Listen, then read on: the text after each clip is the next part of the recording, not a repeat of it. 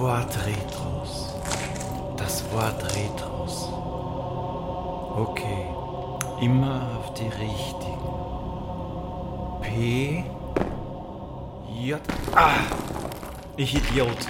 Pixel schreibt man ja mit einem I. X. Gut. Weiter geht's. Nur der blasfertige Mann wird bestehen. Der blasfertige Mann? Na dann? Poldi, was machst du da? Nur der blasfertige Mann. Der bußfertige Poldi. Der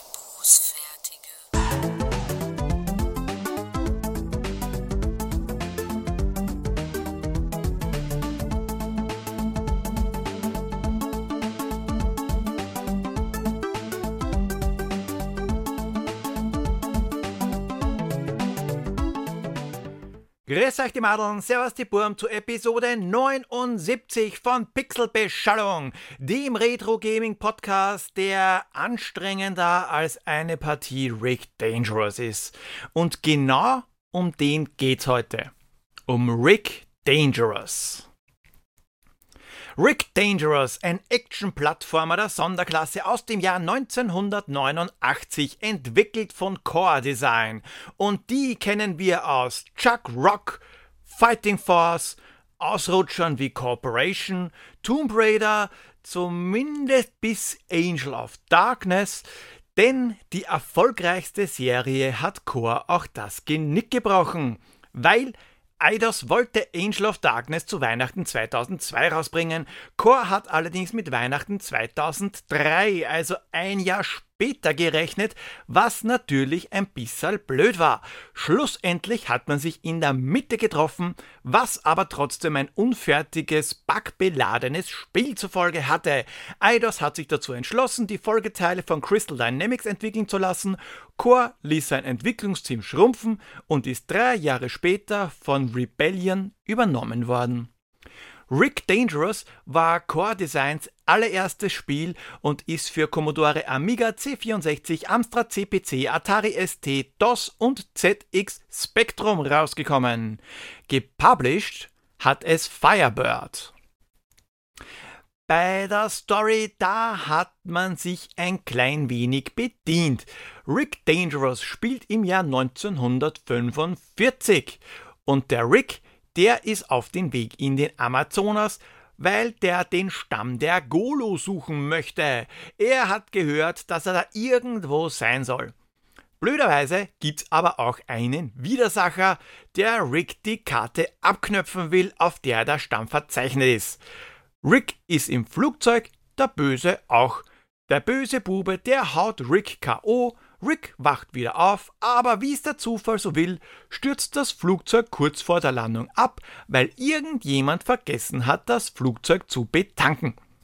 Praktischerweise aber in der Nähe der Golu.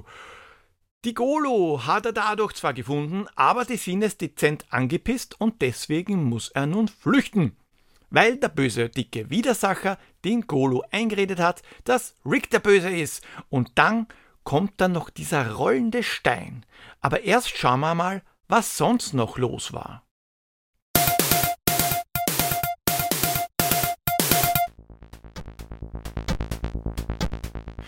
Ja, 1989, was war denn da so los? Nehmen wir, den Juni als Monat. Am 4. Juni 1989 sind zum ersten Mal bei den Parlamentswahlen in Polen oppositionelle Parteien zugelassen worden. Bei diesen ersten demokratischen Parlamentswahlen gewann das Bürgerkomitee. Der designierte Politiker Tadeusz Mazowiecki wurde zum ersten nicht-kommunistischen Ministerpräsidenten gewählt. Diese Wahl stellte den Beginn der politischen Wende im Ostblock dar. Und am 29. Juni 1989 in Köln schloss die umstrittene Ausstellung Bilderstreit 4 Tage früher als geplant. Statt der ursprünglich erhofften 250.000 Besucher waren nur 72.500 Interessenten gekommen. Und was Aktuelles? Ich habe es ja letztes Mal schon angedroht und jetzt ist er online. Der neue Podcast Sprachchat-Philosophen. Jede Woche eine neue Folge mit Martin und Ole von Das ist richtig, Chris und Micha von der Männerrunde und meiner Wenigkeit. Hört mal rein, 15 Minuten pure Unterhaltung, fast noch unterhaltsamer als Pixelbeschallung. Und apropos, das ist richtig, natürlich nicht notiert und gleich wieder vergessen. Die weibliche Stimme im Intro ist Oles bessere Hälfte. Nein, nicht Martin, sondern seine Frau, also Oles Frau, nicht Martins Frau. Nochmal, Sprachchat-Philosophen hören, unterhaltsamer, fast als Pixelbeschallung. Okay, wem mache ich was vor? Definitiv unterhaltsamer als Pixelbeschallung. Erst gestern haben wir wieder eine Folge mit einer hochwertigen Frage aufgenommen. www.sprachchatphilosophen.de oder Link in den Shownotes folgen. Und ins Kino. Ins Kino gekommen ist, und ich nehme mal stark an, dass wir das schon einmal hatten, am 15.06.89 ein Zeitreisefilm. Keanu Reeves, Alex Winter, Bill und Teds verrückte Reise durch die Zeit. Volle Kanehoshi. Aber bevor ihr... Das haben wir sicher schon gehabt. Ich glaube, ich habe schon mal so eine Überleitung gehabt mit bevor ihr volle Kanehoshi nachschlagt oder so. Na gut, Moment. Ist ja nicht der einzige Film, der rausgekommen ist. Am 22.06.89 Littlefoot, Cera und wie hat der geheißen? Petri? Nein, das war der kopflose Wellensittich. Petri war's, der Petri. In einem Land vor unserer Zeit. Unter den englischen Sprechern war Judith Barsi als Ducky, die aufgrund des Versagens der amerikanischen Kinderfürsorge nur 10 Jahre alt geworden ist.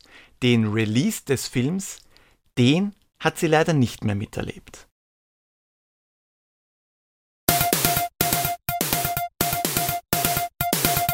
Ja, Stimmung im Arsch, aber es ist halt nicht immer alles happy-peppy und bei den Pixel Kings, da schaut's auch ziemlich traurig aus. Leute, war das echt so schwer? Tobias, Dr. Terra, Christian, Yesterplay und Magus bekommen einen Punkt. Ich habe irgendwie einen ganz schönen Teilnehmerschwund. Aber lösen wir halt auf. Es gab einst der Teile 2, entwickelt von den Tomb Raider-Machern. Also 2 Teile gab's, entwickelt von Core. Der nächste Absatz, der spielt auf den Schwierigkeitsgrad an und bla bla bla bla bla, gespickt mit Fallen hört man die wilden Golu schallen. Ja, bei Rick Dangerous gibt's unzählige Fallen. Und die Eingeborenen sind die... Genau, die Golu. Der Held hat Dynamit und Waffe und seine Namensvetter haben Portal Gun, also Rick Sanchez, oder jagen Zombies, Rick Grimes aus Walking Dead. Auch diesmal gibt's wieder ein Rätsel. Schickt mir die Lösung per E-Mail oder als Direct Message per Twitter oder Instagram. Wenn ihr das erste Mal richtig liegt, bekommt ihr einen Punkt, Schlüsselanhänger mit eurer Nick, Clubkarte und Urkunde. Danach trotzdem mitraten, um weitere Punkte zu sammeln, denn dann habt ihr die Chance auf eine der Holzfliegen Ende August und Ende Dezember. Aber jetzt zum gefährlichen Rick. Die Story, die wird übrigens in-game nicht erzählt, also grob schauen, aber nicht mit den ganzen Details. Dem Spiel, sofern man das Original hatte, komplett, lag ein 8-seitiger Comic bei. Finde ich eine coole Idee. Fast cooler als die Zeitung, die bei Zack McCracken dabei war. Bei der rollenden Kugel startet Rick Dangerous übrigens. Im Grunde genommen ohne Vorwarnung, kennt man das Spiel nicht und geht einfach nach rechts, kommt Bruchteile später die Kugel von links und man verliert schneller ein Leben, als man Rick buchstabieren kann. Aber von vorn. Rick Dangerous bedient sich bei Indiana Jones, wo es nur geht. Vom Setting einmal abgesehen, haben wir gleich zu Beginn den rollenden Stein, wie bei Jäger des verlorenen Schatzes. Die Golo-Sache erinnert auch unheimlich stark an den Teil. Und Rick Dangerous versucht das nicht ansatzweise zu verstecken. Man muss sich dann nur das Cover anschauen, das stiltechnisch nicht wirklich viel mit dem Spiel zu tun hat. Ja, sich woanders zu bedienen, das ist keine feine Sache, aber da drücken wir mal ein Auge zu. Rick Dangerous ist für mich so ein typisches Amiga-Spiel. Das gab's zwar auch auf anderen Systemen, auf denen es berücksichtigt man die Limitierungen der jeweiligen Systeme, wirklich gut ausgeschaut hat. Aber am besten gefällt es mir am Amiga. Möglicherweise auch, weil ich es damals eben nur am Amiga gespielt habe.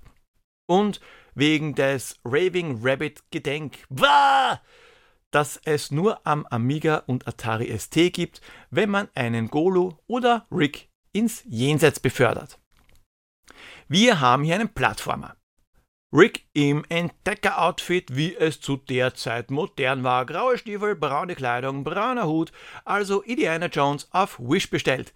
Eine Peitsche, die hat er allerdings nicht, dafür einen Stock, mit dem er herumpiksen kann. Aber nicht nur einen Stock hat Rick dabei, nein. Auch einen Revolver mit 6 Schuss und 6 Stück Dynamitstangenzingeln zu seiner Ausrüstung. Zurück zum Rollenstein. Klar, da knüpft das Spiel nahtlos an den Comic an, aber wer rechnet schon damit? Besonders wenn man den Comic verloren hat. Checkt man aber mal, dass man davonlaufen muss, lebt man zumindest so circa 10 Sekunden länger, weil man dann garantiert den ersten Golu in die Arme läuft. Und so geht's munter weiter. Trial and Error. Jopp, Trial and Error.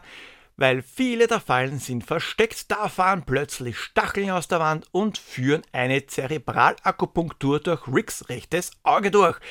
Kann man nicht wissen, außer man ist schon reingelaufen. Oder Sachen wie der genannte Golu, die offscreen sind und daher nicht sichtbar. Also erst wenn man den Abgrund runterfällt, aber da ist meistens schon zu spät. Das Praktische ist allerdings, dass sämtliche Fallen im Spiel nicht nur Rick ins Jenseits befördern, sondern auch die Golu. Da herrscht also Chancengleichheit bei der Lebensverkürzung. Ist nicht schlecht, weil wie gesagt, der Revolver, der hat nur 6 Schuss, Dynamitstangen sind auch begrenzt und wenn man die Gegner mit dem Stock piekst, sind es nur kurz paralysiert. Zwar gibt es Munitions- und Dynamitkisten, warum die Golu auch immer sowas im Tempel lagern, aber zu denen muss man erst einmal kommen und vor allem, man kann sie auch unbeabsichtigt in die Luft jagen.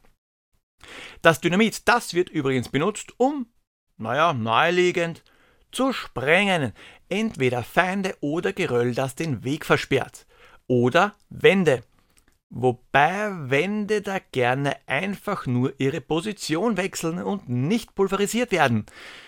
Und wenn Rick beim Positionswechsel im Weg steht, gibt's pürierten Mr. Dangerous. Es gibt also unzählige Möglichkeiten, ins Gras zu beißen. Und das war erst einmal der erste Level.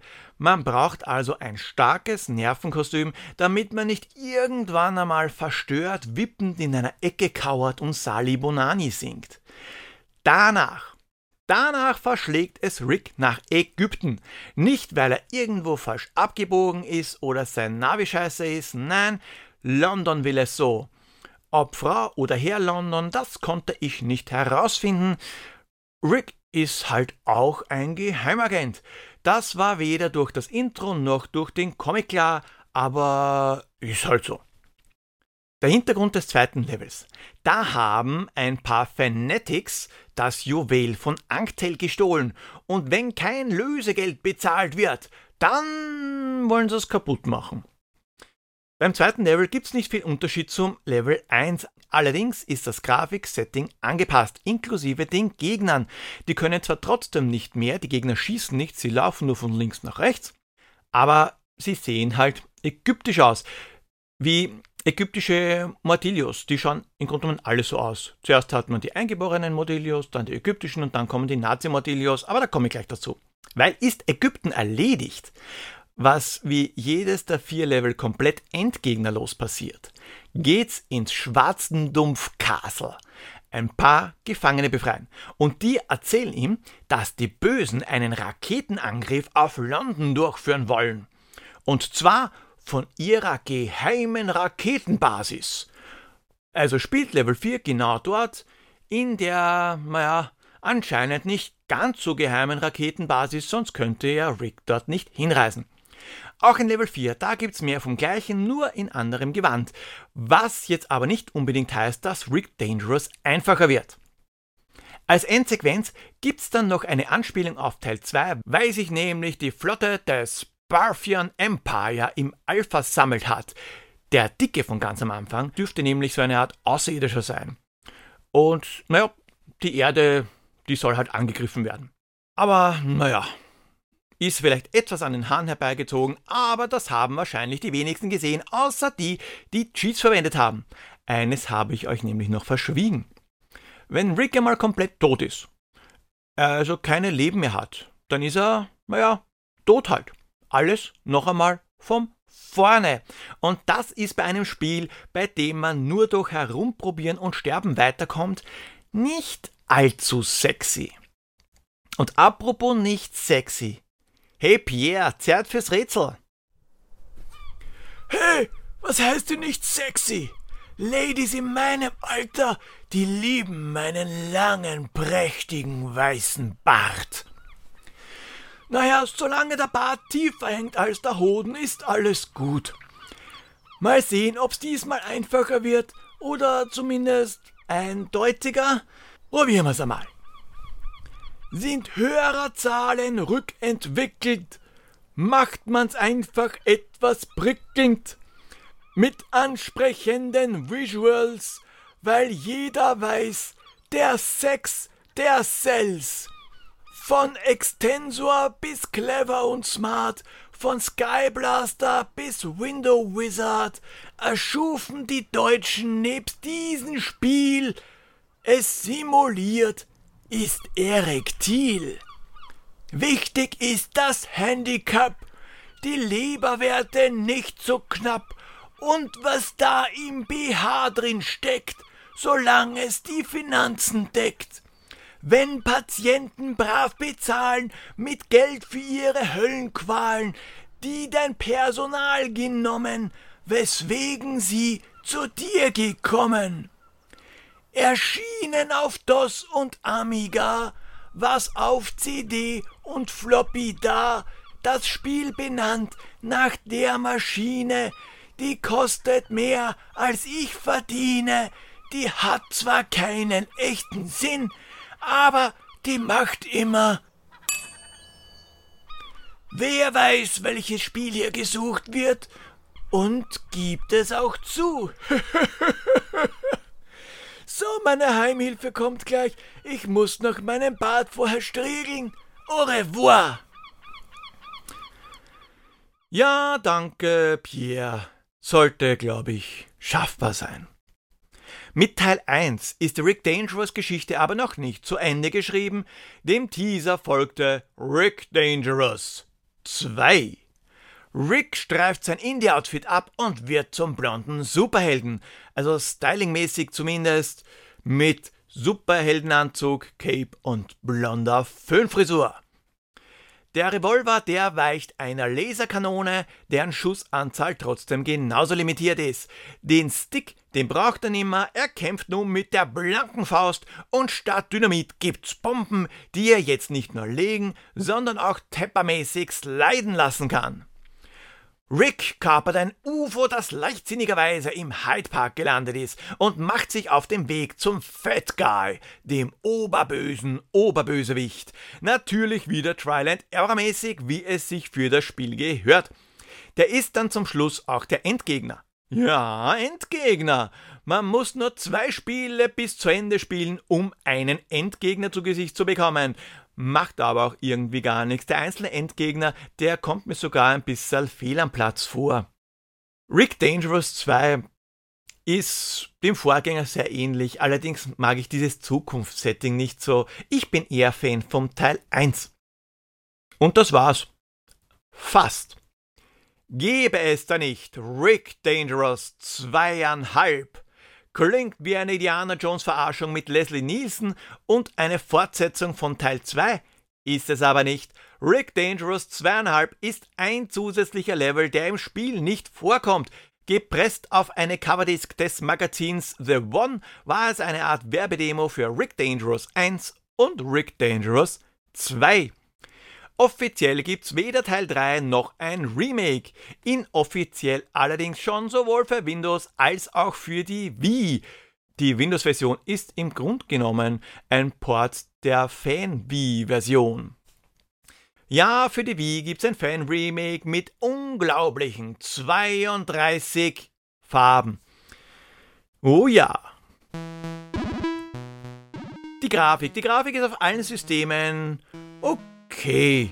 Aber wisst ihr was, scheiß drauf. Ist ja immer das Gleiche mit der Wertung. Ich sage im Grunde genommen doch immer das Gleiche. Ist okay, bla bla bla bla bla, man erkennt alles, bla bla bla. Machen wir ab jetzt ganz einfach ein Fazit. Ist, glaube ich, besser. Rick Dangerous ist ein Spiel, das man einmal gespielt haben muss, und wenn's nur Probe ist. Bei der knuddeligen Grafik macht auch Permadeath nichts, also zumindest am Anfang, und kommt auch drauf an, welches System. Stichwort Ladezeiten. Schade, dass es keine Ingame-Musik gibt, und frustresistent sollte man auch sein. Nicht ein bisschen frustresistent, sondern sehr, sehr, sehr, sehr, sehr, sehr frustresistent. Damals habe ich Rick Dangerous bei einem Kumpel am Amiga gespielt, weil ich hatte weder das Spiel noch einen Amiga. Die Musik, die Titelmusik, wie gesagt, in-game gibt's ja keine, die hat sich auf jeden Fall in mein Hirn gebrannt. Dum dum dum, dum dum dum, dum dum dum, dum dum dum. Ach ja, habe ich mich wieder weggedummt. Und der Schwierigkeitsgrad, der hat auf alle Fälle ein Trauma hinterlassen. Heute, schwierig. Mit Cheats ist Rick Dangerous wirklich lustig. Einfach unendliche Leben einschalten, dann macht auch das ganze Trial-and-Error-Dings nix. Man kann noch die Kollisionsabfrage abschalten, aber dann ist das Ganze nur noch langweilig. Ohne Cheat kommt man nicht wirklich weit, und immer neu anfangen ist unglaublich mühsam. Wenn ich so auf die Uhr schaue, also jetzt nicht die Uhrzeit-Uhr, die sagt 11.52 Uhr, sondern den Counter der Aufnahme. Glaube ich fast, es ist eine kürzere Folge diesmal, vor allem weil Harald, die Sau, einfach auf Urlaub gegangen ist. Aber hey, ist halt einmal etwas kürzer.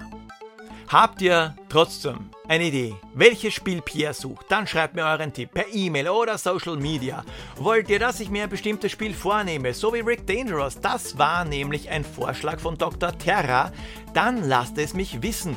Und auch wenn ihr eine Idee für ein Intro habt, könnt ihr Pixelbeschallung gerne mitgestalten oder mitsprechen, wenn ihr eine Sprechrolle übernehmen wollt.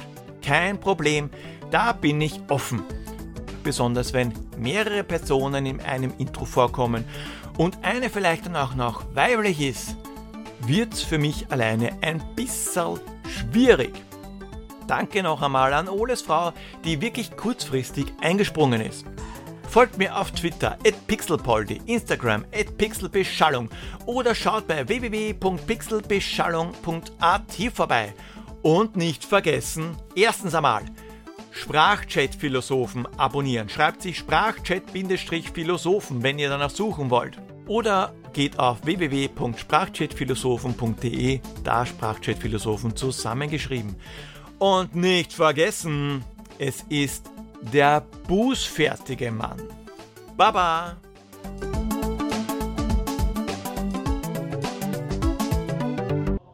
Warum gab es eigentlich eine Plattform mit einem J, wenn das klassische lateinische Alphabet gar kein J kannte, weswegen man ja auch Jehova mit I schrieb?